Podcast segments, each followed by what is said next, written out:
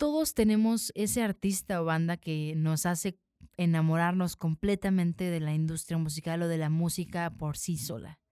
El día de hoy les quiero compartir la música que me formó.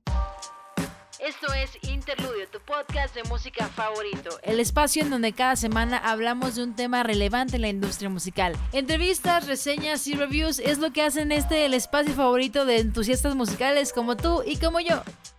Bienvenidos, bienvenidos, bienvenidos a un nuevo episodio de Interludio, amigos. No voy a dejar de emocionarme nunca por esa gran intro. La verdad es que soy la más fan de la intro de Interludio.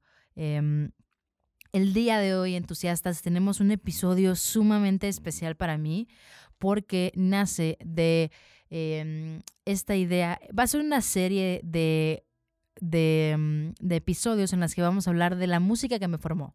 Y no únicamente a mí, Paola Zacarías, como su host favorita de interludios, sino a varias personas que considero muy cercanas a mi vida, amigos, colaboradores, entusiastas musicales que también han logrado tener una manera de ingreso en la industria musical.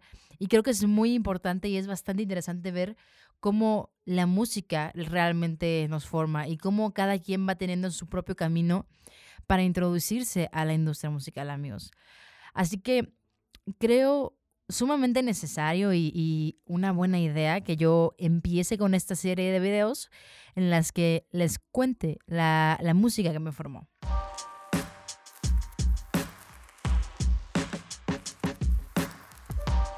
Entusiasta es que realmente la música, en mi manera personal o en mi experiencia sumamente personal, me formó en muchos aspectos.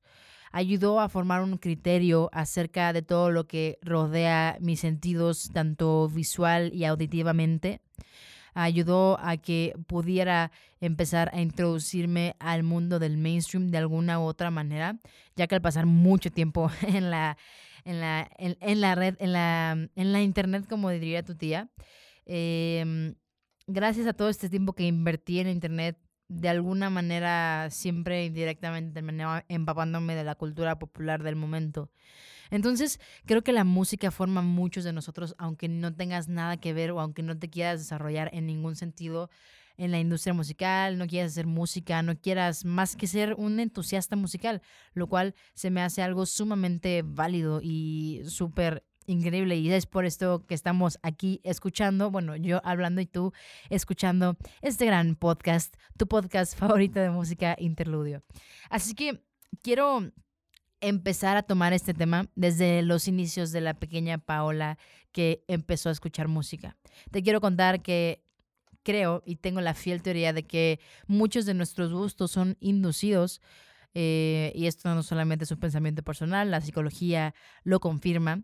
Muchos de nuestros pensamientos, gustos, actitudes, maneras de reaccionar hacia muchas cosas son inducidas por nuestro contexto familiar, por nuestros padres, hermanos, etc.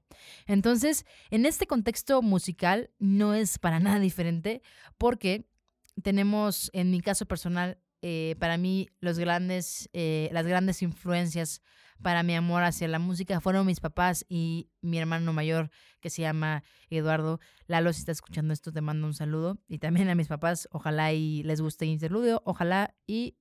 Ojalá y estén escuchando esto. No sé si mis papás escuchan este podcast, pero si lo están escuchando, les mando un saludo y un abrazo.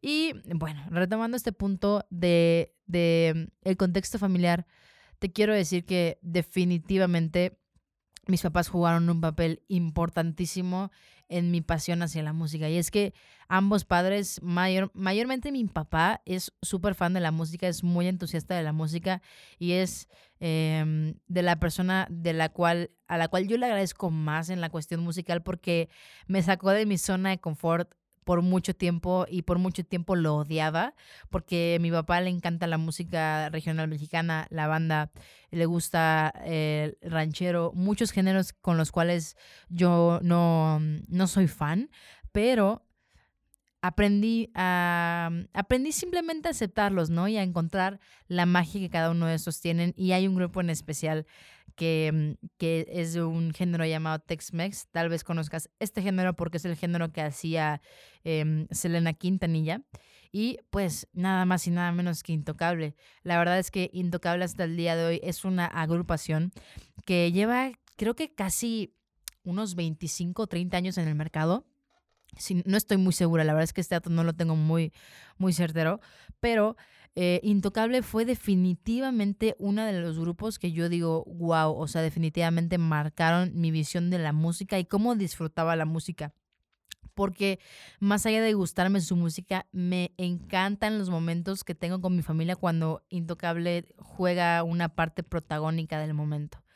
Em, mi papá viaja mucho por carretera, entonces em, siempre que me tocaba la oportunidad de acompañarlo, era de ley que siempre había intocable eh, cuando éramos pequeños, ¿no? Y ahora que, que somos grandes, tal vez mi papá escucha otras cosas, pero siempre soy la que lo pide, ¿no? Porque Em, de una manera muy especial, intocable, ha formado parte y ha creado esta atmósfera familiar em, o en mi relación con mi papá muy, muy fuerte. La verdad es que es un gusto que compartimos ambos. Y no, no es el único artista que le puedo eh, pues ligar a mi papá de haberme enseñado y de haberme nutrido tanto, porque hay artistas que sin su influencia jamás hubiera em, no me hubiera enamorado de la manera en la que me enamoré musicalmente de ellos. Porque mi papá definitivamente es, ya yo, yo aquí balconeando demasiado a mi papá, ¿no? Pero mi papá es esa persona que se clava muchísimo con un disco y no lo deja escuchar. Y spoiler, yo también soy así. Entonces, em, mi papá es esa persona que definitivamente no quita un disco como por una semana del carro. Y y yo también soy un poco culpable de, de practicar lo mismo. Pero eh, también hay artistas como Lila Downs, Natalia Lafourcade, no sé, hay muchos, eh, Juan Luis Guerra, por ejemplo, toda la música que tenga como influencias tropicales, salsa, regionales mexicanos, eh, folclóricas, todo ese tipo de, música, puedo decir y puedo presumir que lo conocí gracias a mi papá y gracias a que mi papá es una persona tan diversa em, en cuestión musical, porque em, definitivamente también es un entusiasta musical y creo que no lo sabe muy bien, pero mi papá eh, fomentó esta, este entusiasmo de mi parte hacia la industria musical. Y por el otro lado, con mi mamá, pues fue algo un poquito más de la escena pop y, balada de, de México. Mi mamá es súper fan de David Bisbal, Luis Miguel, Yuri, eh, no sé, Gloria Trevi, muchos artistas de la escénica, de la escena mainstream de México, eh, de la escena, pues, pues sí, mainstream de México, de, de, los old school, ¿no? Alejandro Fernández, Vicente Fernández, eh, todos los artistas que salían realmente en Televisa, mi mamá siempre tenía un disco por ahí y también se lo agradezco mucho porque yo, yo soy súper fan de Luis Miguel, me encanta su música, me encanta su, su interpretación, me encanta todo lo que él hace y a su vez también eh, me encantan mucho de los artistas que, que nombré previamente que mi mamá me, me enseñó. Pero con mi mamá, más, más allá de la experiencia, mi mamá fue la persona que más me impulsó a enamorarme de la música, la que más me dijo como de, si te gusta, go for it, ¿sabes? Como simplemente dilo, ¿no? O sea, si te gusta, pues escúchalo. Nunca hubo una traba, nunca hubo un, oye, esto se escucha medio raro, ¿por qué lo escuchas? Jamás en mi vida. Eh, tuve una traba por parte de mi mamá. Entonces, creo que si bien mi mamá no cumplió con esta, este personaje que me, que me indujo y me empapó de tanta música que me sacara de mi zona de confort, mi mamá fue la persona que, eh, bueno, también mi papá, obviamente mi papá siempre me ha apoyado, los dos siempre me han apoyado en mi entusiasmo por la música, pero mi mamá definitivamente es la persona que, que veía una chispita en mí hacia la música y lo exponenció y me daba ideas que incluso a mí no se me podían ocurrir, ¿no? Entonces, em, creo que esa parte de los papás de ser esos, em, de, dar ese coraje, eh, tampoco es como que sea un coraje muy necesario, pero, o, que vayas, vayas a ser, no sé, a salvar la vida de alguien, pero no sé si me, eh, si me explico lo que quiero decir, en el sentido de que hay papás que a veces siento que limitan a sus hijos por qué escuchar, por qué no escuchar, eh, escuchar lo que yo te enseño, porque si no, no sirve. ese es el punto al que quiero llegar. Mis papás jamás me dijeron como de, esto es música de verdad. Entonces creo que de ahí parte esta necesidad mía de quitar estos estigmas en decir como, ¿por qué la gente quiere decir lo que es música de verdad cuando realmente nadie todavía lo sabe, ¿no? Entonces, bueno, esa fue la historia con mis papás. Eh, contexto familiar súper cercano. Mis papás fueron increíbles en mi niñez en cuanto a la música, me compraban todos los discos que quería. Mi mamá, cuando vio que me enamoré de Florecienta, porque ese fue mi primer contacto real, eh, yo con otra cosa individualmente, que me, que me motivó tanto que dije como quiero quiero saber todo de esta persona, quiero saber todo de este show, quiero ir al show, quiero saber todo lo que lo envuelve.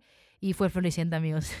Tengo que admitirlo con un poco de pena, pero Floricienta fue la etapa de mi vida en la que dije, wow, me encanta la música y en algún punto quiero saber cómo puedo vivir así de feliz como Floricienta cantaba con sus Converse y una falda larguísima y combinaciones de colores y texturas horribles.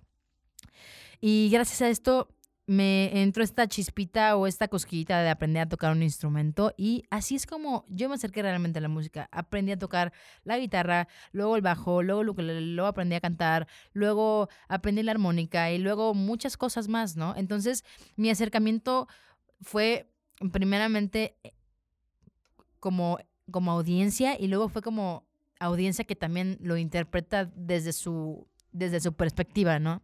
Entonces, para mí definitivamente el aprender a tocar instrumentos fue como que mm, la gasolina que mi entusiasmo necesitaba para la música.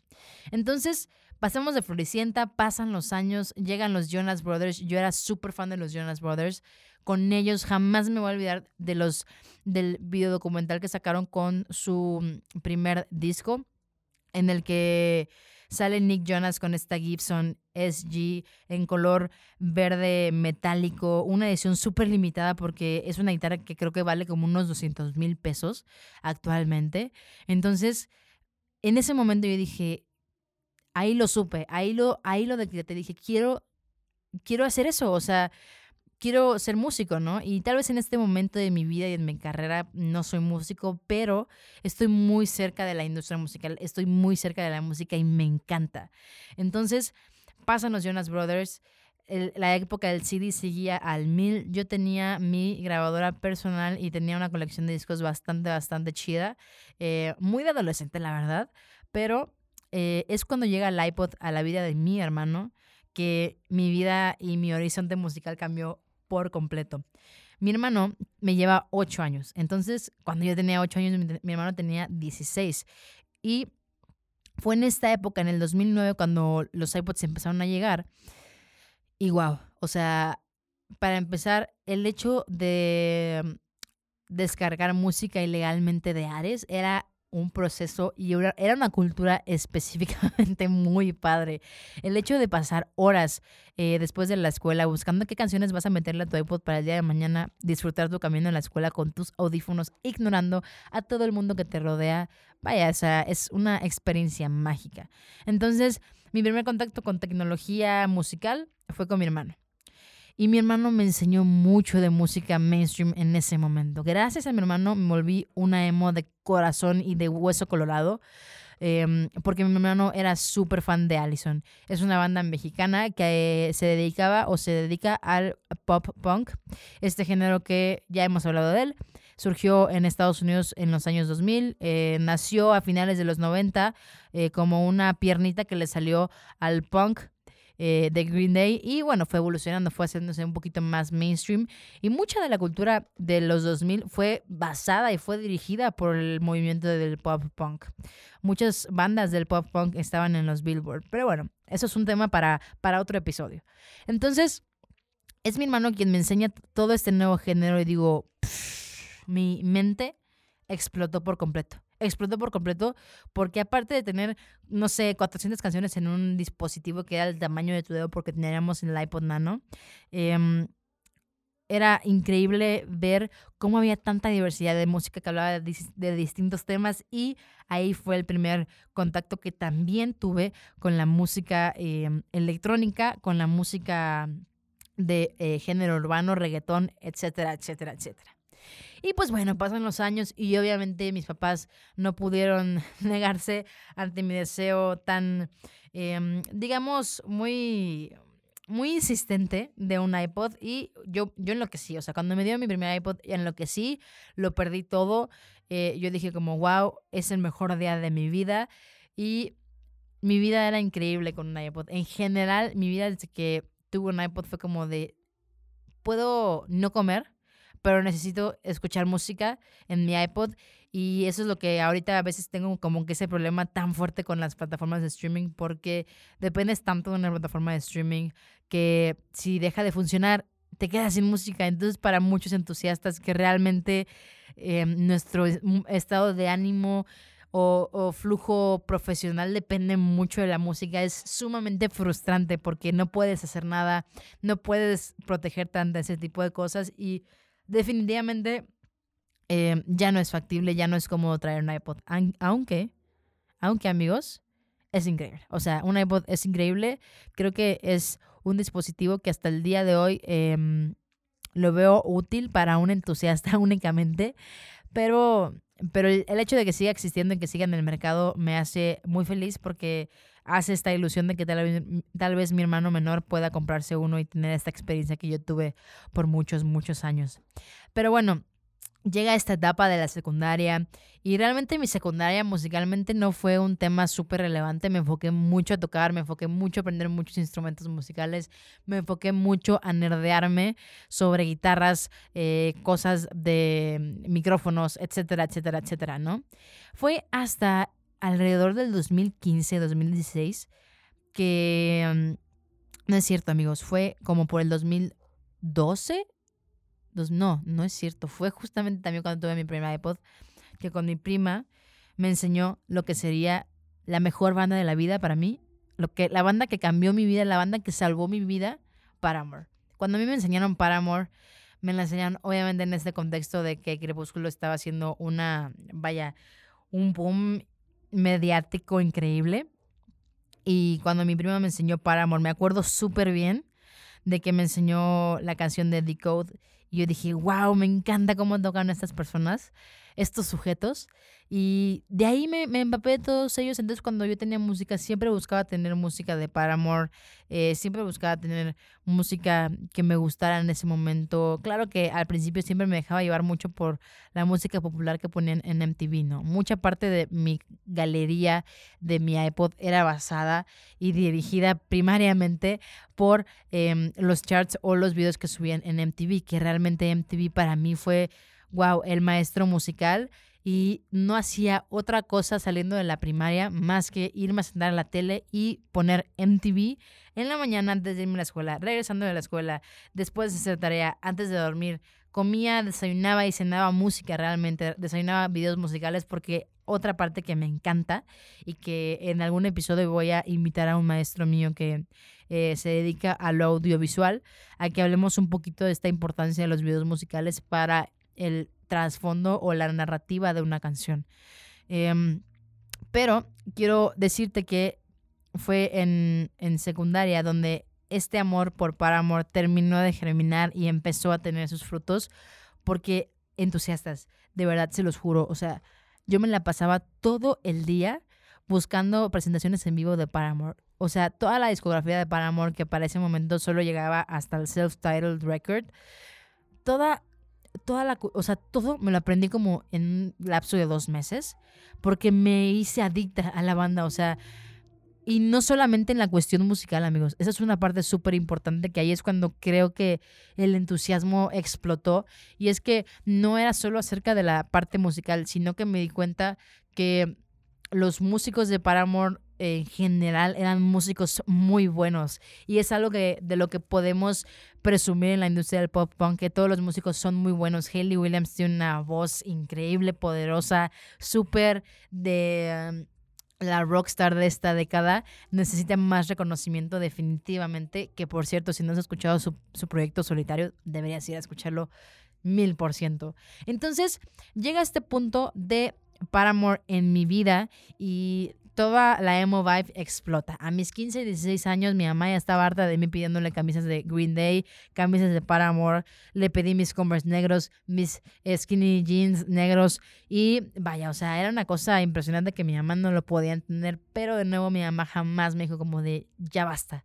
Ni mi papá. Nadie, nadie, nadie me dijo eso, aunque en esa etapa de la prepa era la morra pesadísima que decía, es que el reggaetón es basura y es que tú no sabes de buena música porque no escuchas para amor. Y es como, Paola, el pasado, cállate, o sea, no eras cool. No eras tan cool como tú creías serlo y hasta años después me di cuenta. Pero bueno, creo que todos empezamos con esa parte de querer de cierta manera compartir nuestros gustos y que la gente los entienda, pero terminamos imponiendo y ahí es cuando la cosa de los fandoms empiezan a ser un poco tóxicos. Pero también eso es un tema para otro podcast.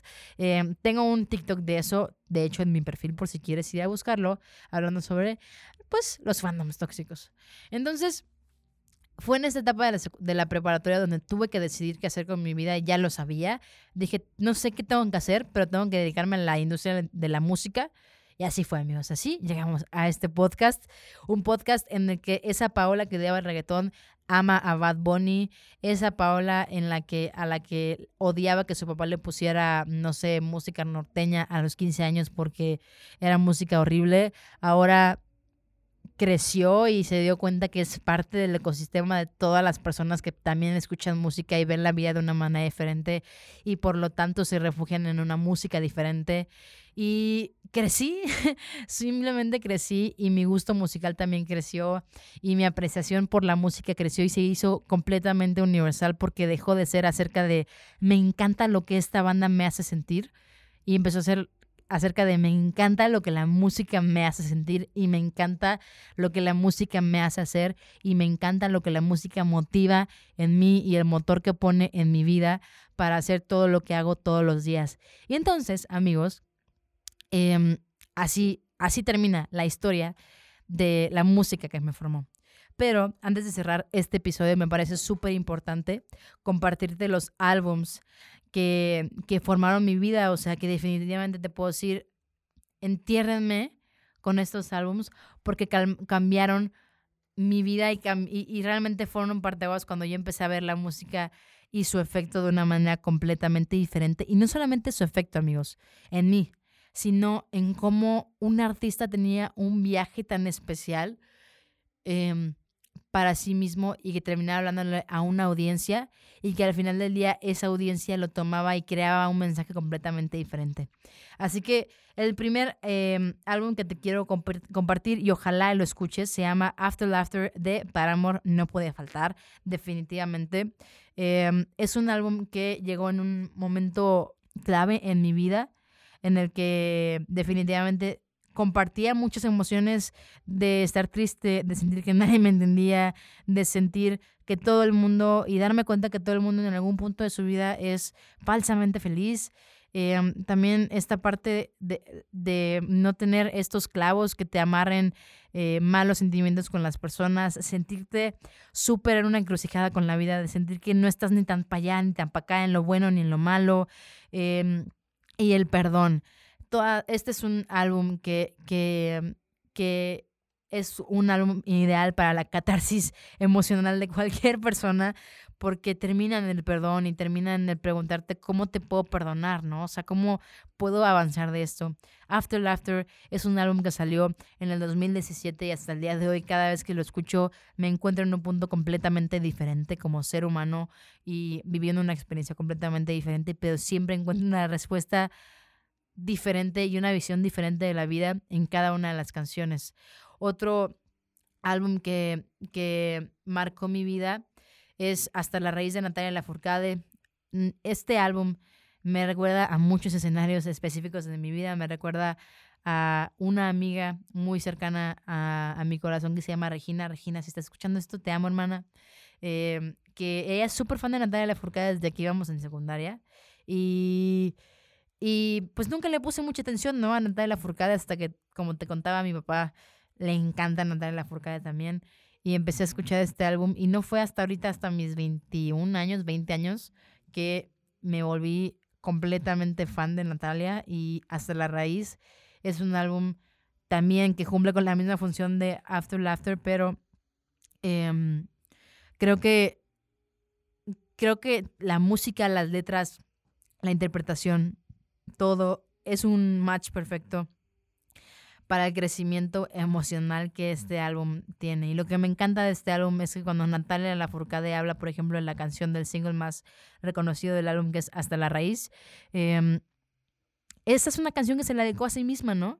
Y para muchas personas, para mí en lo personal, antes de, encontrar esta entrevista donde ella habla de esto, eh, para mí este álbum es acerca de tal vez un duelo de alguien que perdiste en cuestión de fallecieron, dejaron tu vida, siguieron otro camino y simplemente es una, es una persona que va a estar hasta la raíz y gracias a esta persona em, vives, ¿no? Y creas muchas experiencias más y, la encuentras en donde, en donde menos te lo en donde menos te lo esperas, ¿no?